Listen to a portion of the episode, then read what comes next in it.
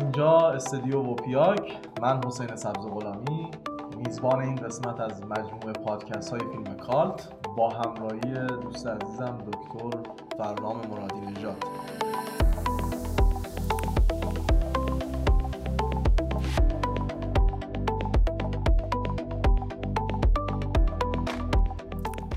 این هفتمین قسمت از مجموعه پادکست فیلم کالت، من حسین سبز غلامی در استودیو وپیاک میزبان استاد عزیزم دکتر فرنام مرادینجات هستم. 6 قسمت رو تا بدین جای کار ضبط کردیم و پخش شده خدمتتون. امیدوارم که هر 6 قسمت رو گوش کرده باشید. برای ما کامنت بذارین، نظر بدین و حتی سوالاتتون رو بپرسین که ما توی پادکست همون مطرح بکنیم. یه توضیح ابتدایی بدم در مورد روند کار، بعد برسیم به بحث با دکترم بعدش یه سلام احوال پرسی داشته باشن با شما. شاید سوال به وجود اومده باشه برای مخاطبینمون که چرا اینقدر ریز داریم میپردازیم به مقوله های مختلف سینمایی. خب تعبیر ما توی وپیاک اینه که به صورت حالا شاید حالت شعاری به خودش بگیره، ولی تلاشمون رو میکنیم که به این سمت بریم که وپیاک یک دانشنامه سینمایی باشه برای اهالی سینما. یعنی به صورت یک دایرتور معارف یا یک دانشنامه باشه، یک مرجع باشه. نمیدونم چقدر میتونیم موفق باشیم. به هر حال به قول دکتر جدی هستیم توی ماجرا، نو نیستیم ولی جدی هستیم و انشالله که بتونیم هر گونه نیازی که به سینما هست برای مخاطبین اهل فن وپیاک بتونه اونها رو برطرف بکنه. دکتر یه شروعی داشته باشین که بریم ادامه بحث فیلم کالت. خواهش میکنم. سلام به مخاطبان عزیز و شما حسین گرامی. آره، در تایید صحبتت بگم که جدیت اینجا شامل یک گام‌هایی در به عمق رفتن هم هست. منظور از جدیت در واقع این تعمیق در موضوع هست، چون کلی‌گویی‌ها رو میشه سراغش رفت و راحت میشه. آره، یه جلسه میتونه. طبعا این کارم گفتم تو صحبت‌های خارج از ضبط، گفتم که این مبحث طرح شده تو نگاه مطبوعاتی، خودم هم نوشته دارم، دوستان دیگه هم دارند و میرسیم به اونجا که اتفاقا یه مروری هم بکنیم تو بحث ایران که کجاها طرح شد موضوع. و اتفاقا بحث اینه که زمانی دراز واژه به کار برده میشد بدون تدقیق و مداقه درش و اینجا کم کم از یک سالهای شروع شد تمرکز کردن رو واژه و رفتن به عمق با همه دشواری‌ها و چند معنایی و ابهامی که ذاتاً درش نهفته هست. حالا ما تو بقیه پادکست هم همینجوری داریم رفتار میکنیم دیگه. یعنی اگه مخاطبینمون گوش کرده باشن توی بقیه پادکست هم هر مقوله‌ای رو که مطرح میکنیم سعی میکنیم خیلی جامع و کامل و به قول شما عمیق بهش بپردازیم.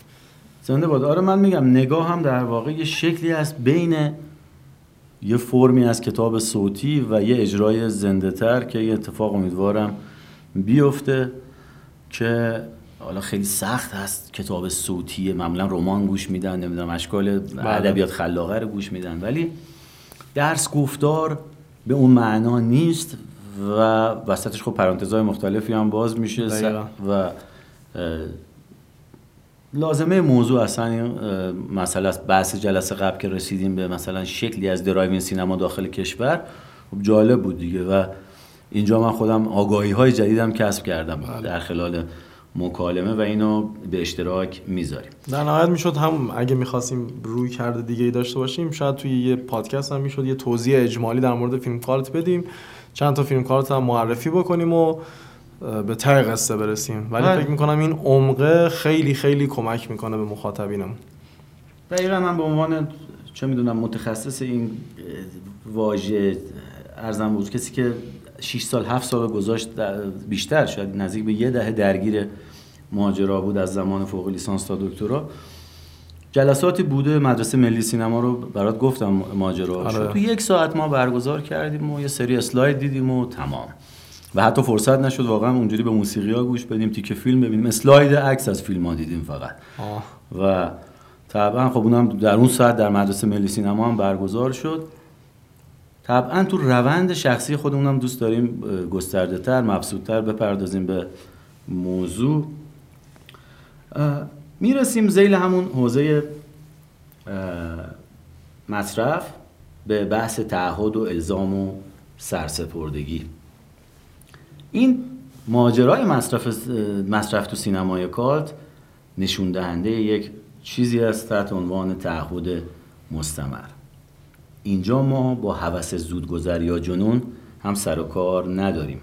بعد از اینکه این مخاطبان یک بار طعمشو چشیدن دیگه میمونند و رهاش نمیکنند، گفتیم در بلند مدت تغییرات انجام میشه و این اتفاق هم در مورد خود فیلم کالت میتونه بیفته و هم در مورد مخاطبان، ولی نه شکل خیلی مصرف، بیشتر توجه از منظر فیلمنامه نویسانه جلب میکنن به تفاوت بین عاطفه و احساسات.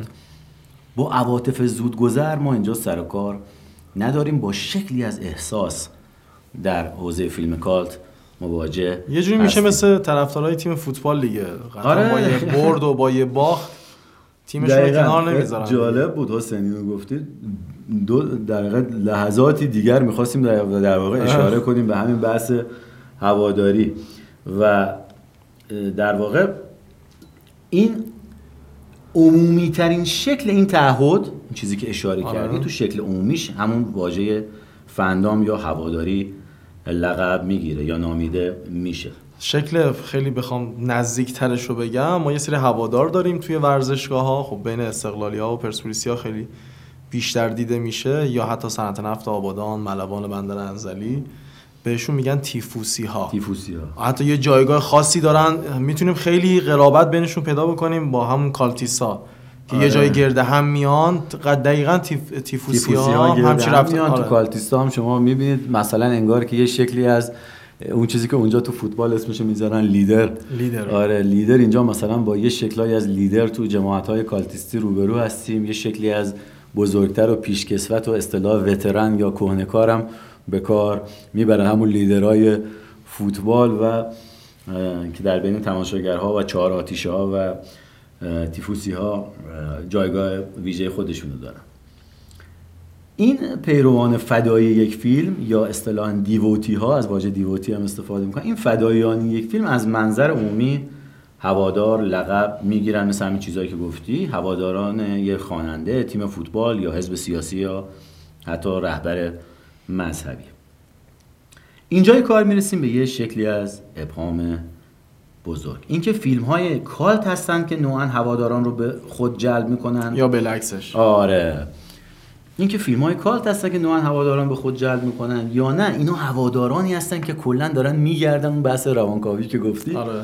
هوادارانی که اغلب از انواع مرسوم به یه معنا فراری از جریان مرسوم و دنبال بقیه اشکال هواداری هستن. هواداری رادیکال اصطلاحاً بهشون میگیم، اینا غیر نوعی هستن یا ایتیپیکال هستن. اگه اونا تیپیکال و نوعی هستن هواداران، شاید اینجا تمایزات یه ذره مشخص بشه، اینجا با یه شکلی از هواداران غیر نوعی سر و کار داریم.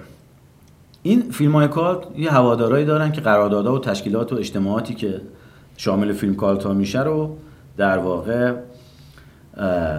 تلاش میکنن با یه شکلی از نیمه سازمان یافتگی و همینجور خودجوشی جلو ببرن. و از یه طرف هم یه نکته جالبی داره، خیلی وقتا دقت میکنن ببینن بقیه انواع هواداری چه رفتارهایی بروز میدن، شبیه اونا نباشید. اینقدر لایه‌های مختلفی پیدا میکنه، نگاه میکنن میگن مثلا ما قراردادها و تشکیلات اجتماعات یه سری فیلم‌های بلاکباستر اینا رو نمیخوایم انجام بدیم، یعنی اتفاقا هم میفته. اگه دیدن اونا خیلی سمت مصرف مثلا کالاهایی که از اون فیلم ساخته شده، اینا دوری میکنن از اون قضیه و میگن ما دیگه این جریان رو در واقع نمیپذیریم و باید دنبال یک رفتارهای آلترناتیو یا بدیلی باشیم نسبت به هواداری مثلا فیلم‌های حد اکثری تر. اینجا باز این اصطلاح هواداری که قبلا هم اشاره کردیم که یه میزانی بیشتر از حد عمومیه تا بتونه مثلا پافشاری و سینه چاکی خاص نهفته در بطن کالت رو تشریح کنه. در واقع جمله دقیقش این میشه، عمومی تر بودن داخل اون اشکال دیگه هواداری و در واقع هوادارهای سنتی میگن اغلب خیلی دنبال انسجام محتوایی و اینن که همشون برسن به یه تفسیر واحدی از فیلم و وفادار بمونن و محترم نگه دارن اون تفسیر رو. اما هواداران کالت اشاره هم کردیم قبلا این امر رو به چالش میکشن، فیلمو یه جاهایی میان دقیقاً از اون معنای توهی میکنن یا دقیقاً معانی و تفاسیری ضد نیت مؤلف میان جانشین اون نیات مؤلف انجام میدن، تفاسیر جدیدی رو جایگزین میکنن. تو تماشاگر هوادار معمولی اینجوری نیست، هواداره و دربست میپیزه. این شکل سرسپردگیش سرسپردگی منفعلانه یه داخل اون فیلم ها. داخل کالت به این صورت نیست. یه اتفاقای این وسط میفته، فرایندهایی که اتفاق میفته متنوعن. مثلا میان چیزی که ما بهش میگیم بریکولاژ یا تیکه تیکه ورداشتن از فیلم، میان اصلا میگن ما یه قسمت‌های از این فیلم رو دوست داریم، میان یه ادیت جدید میزنیم و این میشه خیلی نکته جالبی.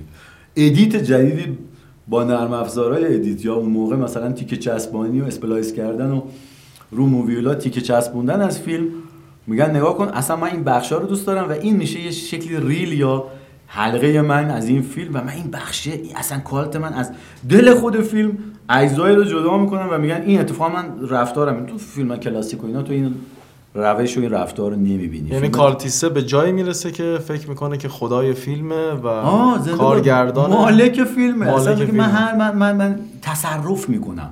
اصطلاح انگلیسی یا فرانسوی به کار میبرن، میگن مانیپولاسیون، دخالت فعالانه تو جهان فیلم. و اینکه آره من این تیکه ها رو بارش میدم و نگاه میدم رفتم اصلا اینا اوکیه. خیلی عجیبه که از مفهوم پرستش داریم میرسیم به اینکه خودش تبدیل به خدای فیلم. تماشاگر کالتیست، حواسمو جلب کنم خودم به واژگان، چون واقعا میگم همه رو به کار میبریم تو افواه عامه، داخل تخصصیش واقعا مجبوریم این واژه رو هی تکرار کنیم تا این ویژگی ها رو بهش اشاره بکنیم.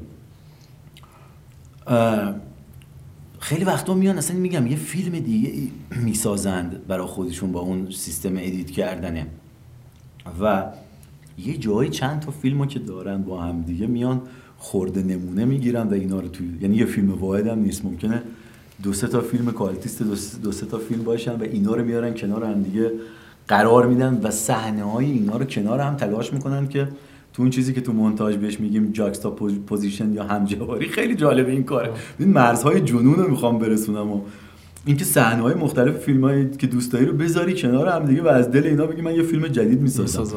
تو خوره فیلم‌ها هم خیلی آره، یعنی این کار انجام بده، اینا رو بذاری کنار هم دیگه، یه سنتز جدیدی از فیلم، یه فیلم جدید بر مبنای راشای مثلا نماهای فیلم‌های مستقل، در واقع کاری که بهش میگن نمونه‌گیری و همشون حول همون داستان شکار غیرقانونی که اشاره هم کردیم میگنجند که مترادف با قصه سازی هوادار. یعنی چی؟ یعنی ساختن متن جدید بر اساس مصالح اثر اصلی. بخوایم خلاصه‌اش بکنیم یه متن جدیدی میسازی بر مبنای مصالح اثر اصلی. تفاسیر مختلف. میگم اینجا مثال زده از فیلم، در واقع یادم میاد تو پژوهش‌ها رسیده بودیم به تاپگان و فیلم معروف تام کروز و اینها. فیلمش شده بود در یه شکلی از تفریح و تفرج برای کسانی که تفسیرشون بود. انگار ما با یه شکلی کالتیست‌های سر کار داریم که درگیر یه شکلی از همجنسگرایی پنهان هستن و اینجا اون ویژگی‌های کویر و همجنس‌خواهانه اینا یه میزانی بروز و ظهور پیدا کرد تو تفاسیری که اینا این دسته ایرانی، خود بحث کمپ و اینا رو بعداً اشاره می‌کنیم بهش که از زمان فیلم حالا دیگه کلاسیک جادوگر شهر زمرد و اون تفاسیری که رو جودی گارلند داشتن اونو مفصل اشاره خواهیم کرد. اینجا اینها انگار گشتند و یه نمونه‌ها و ادیت‌هایی زدن از فیلم که بیشتر اون زیرمتن همجنس خواهان و اروتیک. یه فیلمی که اتفاقا خیلی نکته جالب اینه، فیلم به شدت ماچو فیلم یا فیلم مردانه محسوب میشد ولی بردن با این تفاصیلشون سمت یه بخشی که حالا از این فیلم نظامی و چه میدونم داخل هوا جنگنده و اینها داستان سپری شونده برسیم به یه شکلی از رابطه همجنس خواهانه و اروتیک مردانه.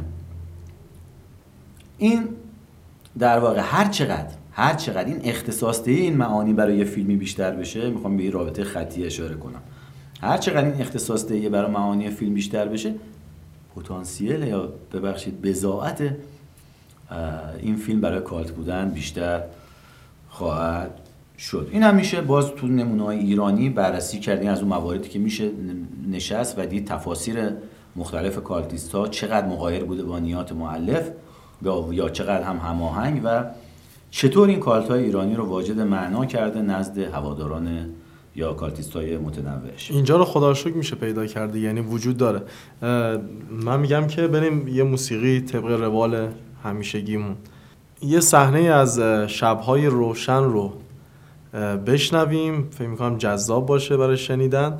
یه توضیح هم بدم که احتمالاً توی بحثا قرابت‌های زیادی که دکتر هم بهش اشاره کرد بین فیلم کالت و بلک باسترها و خوره‌های فیلم و سینفیل‌ها اینا وجود داشته باشه و این کاملاً طبیعیه که خیلی رابطه‌های نزدیکی بینشون وجود داشته باشه، ولی در نهایت اینا تفاوت‌های خاص خودشون رو هم دارن. یه صحنه بشنویم از شب‌های روشن، میایم بحث رو ادامه میدیم. به نظرت من اشتباه نکردم؟ نصف قرارت مونده، به همین زودی جا زدی؟ نه جا نزدم، اولش فکر کردم نکنه اتفاقی براش افتاده، بعد گفتم شاید خبر بده، ولی حالا فکر میکنم ایراد از منه، گدایی همه جورش بده، گدایی عشق از همش بدتره. وقتی فکر میکنم میبینم به همه چی پشت باز دادم و زندگی میگذاشتم سر یه قراری که تو میگی من سبک شدم. خب عشق آدمو سبک میکنه ولی سبک نمیکنه. نمیفهمم چی میگی. عشق باعث شده که تو بابت یک کلمه حرف یه سال صبر کنی و وقتش که شد به همه چی پشت پا بزنی و بیای اینجا. فقط آدمی که عشق سبکش کرده باشه میتونه همچین کاری بکنه. ولی وقتی میگی سبک شدی منظورت اینه که خودتو پایین آوردی. اگه اون هیچ وقت نیاد عشقش کاری کردی که تو پر در بیاری و کارایی بکنی که تا حالا هیچ وقت فکرش هم نکردی. اگه منظورت از سبک شدن بالا رفتنه سبک شدی، ولی اگه منظورت از سبک شدن کوچیک شدنه، عاشق هرچی کوچیکتر بشه بالاتر میره. فکر نمی کنی همین حرف تو ادبیات قشنگه؟ زندگی با ادبیات فرق داره. همه این حرفا حسینه که زندگی خود شبیه ادبیات بشه. آدم با حرف میزنه سبک میشه، سبک اون منو که خودت گفتی. تو مطمئنی سال عاشق کسی نشدی؟ اینجور که تو میپرسی خودم هم کم کم دارم مشکوک میشم، ولی بذار بهت بگم من آدمیم خیالاتی، سال به سالم خیالاتی تر شدم،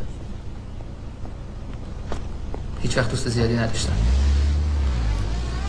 راستش هیچ احتیاجی هم حس نکردم، شاید فقط یه دوست قدیمی دارم که اونم این اواخر کم میبینمش.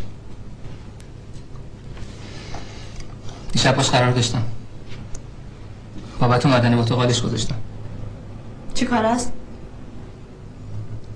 کتاب فروش. بازم کتاب؟ فکر کنم اگه بخوای کسی رو دوست داشته باشی اول بعد از سنگر کتابات بیای بیرون تا بتونی طرفتو درست ببینی. به هر حال هر کی با تو باشه واقعا آدم خوشبختیه. خب صحنه ای از شب‌های روشن رو شنیدید به کارگردانی فرزاد معتمد.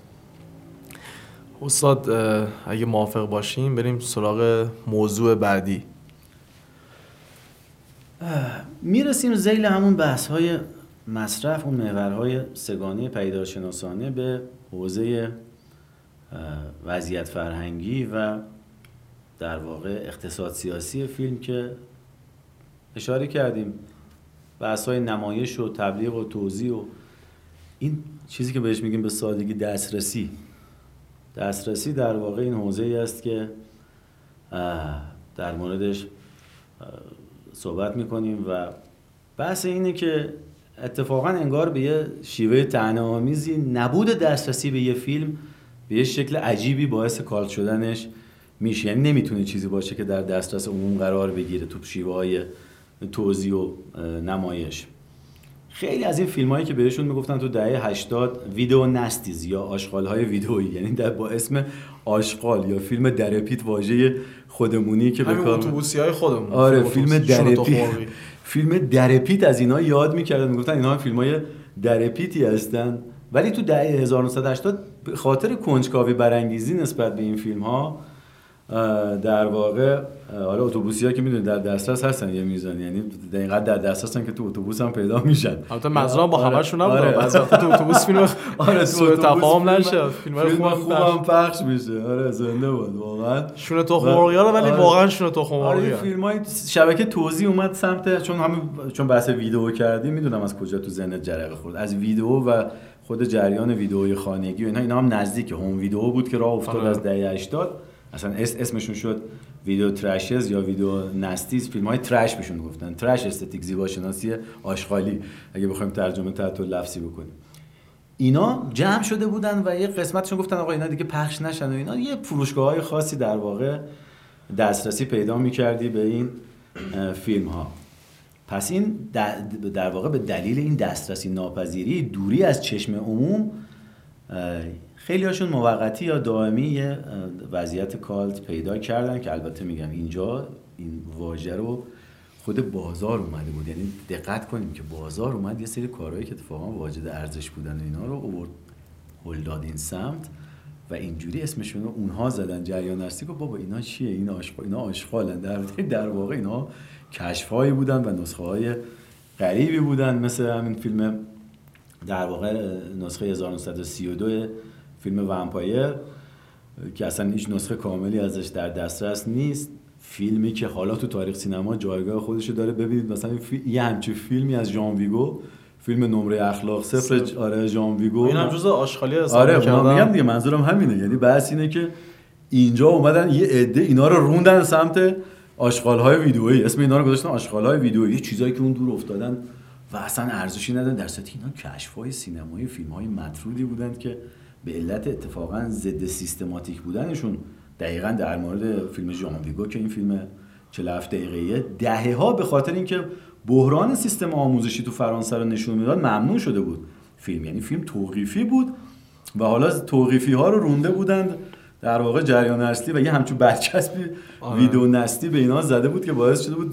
در واقع ارزیابی غلطی از این فیلم‌ها ارائه داده بشه. یه فیلم دیگه بود مثلا سوپر استار، داستان کرن کارپنتر، اینم محصول اواخر دهه 80 بود، تاد هینز کارگردان آمریکایی تولید کرده بود. اینا دیگه به خاطر اتفاقایی که افتاده بود، دعوای حقوقی و اینا، فیلم اصلا توسط دادگاه ممنوع شده بود. لذا منظورم اینه که این نمونه ها و این دسترسی ناپذیری در واقع خودش سبب ساز کالت شدن شد و خیلی از فیلم‌های مستندگرا، مثل مستند معروفی که از گادفری رجیو میشناسید، زندگی بی توازن، این در واقع تا مدت‌ها متریال دیگه ایش در دسترس بود، خود فیلم در دسترس نبود، باند صوتی فیلم در دسترس بود، اون موزیک در واقع فیلیپ گلاس این تو دسترس بود و خود موزیک متریال فیلم شد سبب ساز آشنایی جهان با یه همچین فیلمی. آره از این دست فیلم ها در واقع منظورم اینه که از متریال فیلم که در دسترس بود، باند صدا، باند صوتی فیلم، مثل فیلم زندگی بی توازن گادفری رجیو، اینو تا مدت ها همه با موسیقی فیلیپ گلاس میشناختن و از خلال و از آشنایی با اون موزیک بود که ما رسیدیم به شناخت فیلم. خیلی از فیلم حالا فقط منحصر به کالت هم نمیشه، خیلی از بلاکباسترها، همین دزدان دریای کارائیب، ارباب حلقه ها و اینها هم که به فراوانی در دسترس هستن، اینها در واقع از طریق متریالاشون بیشتر شروع کردن به یه شکلی از تشنه کردن بازار و این حوزه‌ای که میگیم هم حوزه های نمایش های فرش قرمز، مهمانی، اکران خصوصی و اینها، حوزه‌ای بود که تو ذیل حوزه این چیزی که بهش میگیم اقتصاد سیاسی نقش داشتن در هوادار پیدا کردن یا در مورد بعضی از فیلم‌ها پیدا کردن کالتیست و شکل‌گیری فضای کالت حول فیلم. ایران هم که اشاره کردیم، فکر کنم تو همین قسمت بود، قسمت غرب بود که اشاره کردیم به اون ماجرایی که حالا این تقلیدها از غرب مرسوم شد و اومدن نمایش اکران منتقدان گذاشتن و اهالی سینما، آره اهالی سینما و در واقع مراسم افتتاح بگیرن و این رفتارها رو یه میزانی تو حوزه اقتصاد سیاسی در مورد فیلم‌های ایرانی هم شاهدش بودیم. من داشتم حالا پیرو صحبتاتون به یه چیزی فکر می‌کردم که چرا یه سری فیلم‌ها به شخص مثلا برای خود من فیلم کالت نشدن. البته خب از توی دل این بحثا میشه فهمید که چرا نشدن، ولی مثلا من داشتم به این فکر می‌کردم که چرا دونده امیر نادری برای من فیلم کالت نیست. آره ولی فرست هست، قشنگ تثبیت شده. تو فرست هست؟ بله. جدی؟ آره تو فرست 20 تا دونده تو فرسته که اغلب منتقدا به تایید رسیدن. داخل اون ویژه نامه کالت هم میتونی کار جالب حمیدرضا حاجی حسینی اشاره کردم جلسات قبل، اونجا شما دونده رو تو فرست من فکر کنم به من الهام میشه، من اینا رو میگم. آره نه دونده به همراه تنگنا جایگاهشون رو تثبیت کردن از کارنامه امیر نادری در فیلم کالت و سینما کالت. خب زندگی نادری و شرایطش هم واقعا البته بهم الهام نمیشه، انقدر استاد خوب داره توضیح میده، بعد من هی مغزم ناخودآگاه میگرده دنبال این چیزهایی که داره توضیح میده، بعد یهو به یه فیلمی میرسه مثل سایه‌های بلند باد. سایه‌های بلند باد حالا مثلا اونجوری گفتیم تثبیت نشده، ولی دونده چرا دونده و تنگنا میگم، حالا میرسیم تو بحث فیلم‌ها، دونده و تنگنا هر دو تاشون، یعنی نادری میتونیم بگیم جزء معدود آدمایی که دو تا فیلم فهرست داره. جالبه واقعا. حالا دونده برام خیلی الهام بخشه به خاطر اینکه شخصیت امیرو که خود برگرفته از زندگی امیر نادری هم هست، خیلی قرابت داره با کودکی خود من. درست. برای همین خیلی باش احساس همزاد پنداری میکنم، ولی خب فیلم کالت نیست برام. درست. پس حتما به فکر کنم به دوندم بپردازیم. دونده اینا کوتاه‌تر طبعا، من خب 5 تا فیلم محوریمون انتخاب شده، دونده هم تو اون فهرست است و اونجا در واقع داخل اون ویژه نامه میتونن مخاطبان پیدا کنن ویژه نامه فیلم کالت دنیای تصویر و اونجا در مورد دونده ما یادداشت از دوستان داریم، از منتقدین عزیز. در مورد تنگنا که یادم هست یادداشت مازیار فکری ارشاد اونجا به خاطر میارم و در مورد تک تک کالت ها به اجمال به بررسی شده تک در حد تک مقاله. گام بعدی حول همین ماجراهای شکل‌گیری کالت در حوزه فرامتنی در واقع پدیدارشناسانه، حوزه‌های مصرف و اقتصاد سیاسی و وضعیت فرهنگی، میرسیم به ماجرای که خب کمتر اشاره کردیم بهش، بحث قصه ها و دنباله ها و دریافت از این قصه ها و دنباله ها یا در واقع سیکوئلز یا ادامه ها. این فیلم های کالت اغلب در اصطلاحی که به کار میبریم اینه که انگار در حاشیه رادارهای فرهنگی قرار دارن، اما با وجود این حاشیه بودنشون میتونن گاهی از حضور بلند مدت عمومی هم برخوردار بشن در جاهایی که تقاضاشون وجود داره، یعنی بازارهای مناسب و خاص خودشونو پیدا بکنن و در شکل کالایی که بحث کالایی و بتوارگی اینا رو اشاره داشتیم بهش و یه بحث خوبی هم در گرفت اونجا در واقع رسوب بکنن و تثبیت بکنن یه خودشون. یه مشخصه عمده این دریافت دنباله دار اینه که یک جریان ثابتی از قصه پردازی حول فیلم شکل میگیره. نمونه‌ای که مثال میزنند تاریخ سینما، فیلم اسکنرهای دیوید کراننبرگ کارگردان کانادایی است. سالهای زیادی بعد از اکرانش موضوع بحث‌ها و مناقشه‌های داغ باقی موند. همراه فیلم یه در واقع ماجراهای فرامتنی حاشیه‌ای اتفاق افتاد و اسمشون رو گذاشتن چه میدونم رسوایی‌های با این فیلم و در واقع شهرت فیلم رو یه جورایی فزونی بخشید. اومدن از روی فیلم شروع کردن ویدیو نستیایی که گفتیم و بله. بعضی اومدن نمونه سازی کردن، حالا فیلم اصلی موجود اسکنرها، اومدن شروع کردن یه دنباله‌ای به این ساختن خیلی دست پایین‌تر و سطح پایین‌تر، در واقع واقعا رفتن به معنای واقعی ذیل ویدیو نستی‌ها یا اون آشغال‌های ویدیویی.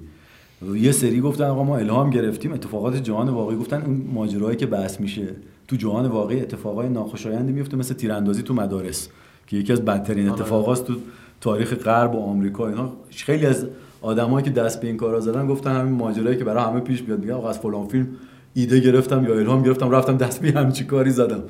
کشتار در مدرسه که یه شاخصه‌هاشو میتونیم تو تاریخ معاصر آمریکا با توجه به در دسترس بودن اصل اون بحثایی که میدونیم و همیشه هم محل مجادله بوده تو جامعه معاصر آمریکا، این رسوایی‌ها در واقع اومدن یه مباحث داغی رو اضافه کردن به بحث‌های فیلمی مثل اسکنر. این داستان قصه ها و دنباله‌ها و افسانه پردازی ها و اینا که میگیم از طریق دریافت‌ها، منظورمون اینه. یه عده دیگه مثلا میگفتن این جلوه‌های ویژه فیلم بخش عمده‌اش اتفاقا واقعی بوده و مثلا کراننبرگ بلاها رو واقعا سر آدما میآورده. میدونی این داستانی که یه دفعه توی همچین فیلمی تو حرکت میکنی سمت انگار که واقعا اون اشاره کردیم، انگار یه تیکه اسناف مووی رو مثلا مدعی میشدن که توی همچین فیلمی که حالا فیلم شناخته شده تری بود، زیرزمینی نبود اینا، ما یه تیکه نه کراننبرگ با توجه به مثلا تحصیلاتش تو پزشکی و فلان و اینا تونسته یه جوهایی مثلا اذیت آزارا رو واقعا انجام بده.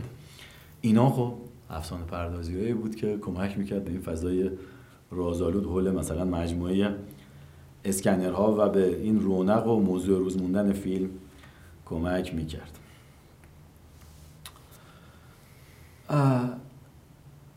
در واقع این شکل از حضور مستمر تو عرصه اجتماع است که تهیه کننده های جریان اصلی را هم به فکر فرو میبره که از این امتیازات استفاده کنن برای بازسازی و سریال سازی و این حرفا، سیکوئل ها یا دنباله ها، که گاهی همین ماجرا است. این همون متریال که گفتیم توجه، مثلا بعضیا دنباله ها رو میبینن، قسمت های بعدی رو میبینن، مثلا توی تریلوژی یا تترولوژی، توی سگان یا چارگان، میگن این قسمت اولیش چی بوده، میدونی حرکت برعکس میان اون یکی رو نسل جدیدتر میگن آقا این قبلیه چی بوده، ما مثلا چه میدونم فرالا کالت نیست ولی مثلا راکی 5 رو دیدیم، برگردیم ببینیم اون راکی اصلی که مثلا جِی جِی آویلسن 1976 ساخته چی بوده. میدونی همیشه حرکت از اولیه نبوده.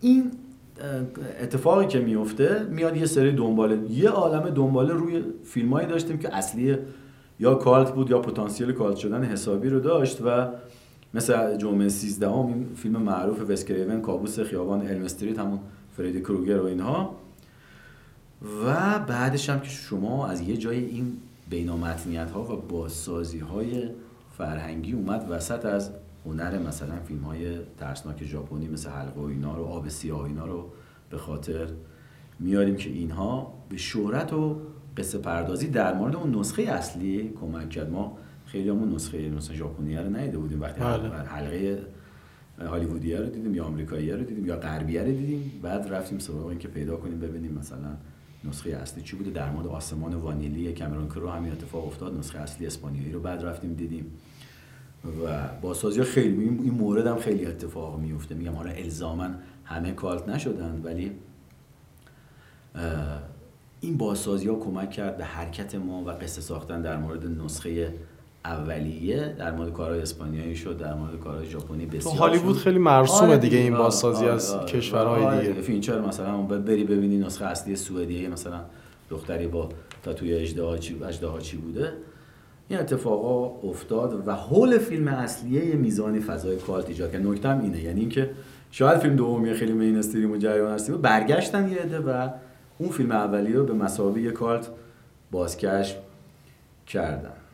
یه عالمه ویژه‌نامه و نمیدونم مراسم و جشنواره و اکران مجدد و انتشار نسخه کارگردان، اینا همه حول همین اتفاقات فرهنگی در واقع داره میفته. و یه سری نسخه‌های تقلبی رو بررسی کردن، هجویه‌هایی که ساخته میشه، در واقع این حضور اجتماعی رو دنباله دار میکنه که میشه این رو هم رصد کرد در ماجراهای فیلم کالت ایران. خب فکر میکنم که هفتمین قسمت رو هم به پایان برسونیم. شاد و پیروز باشید.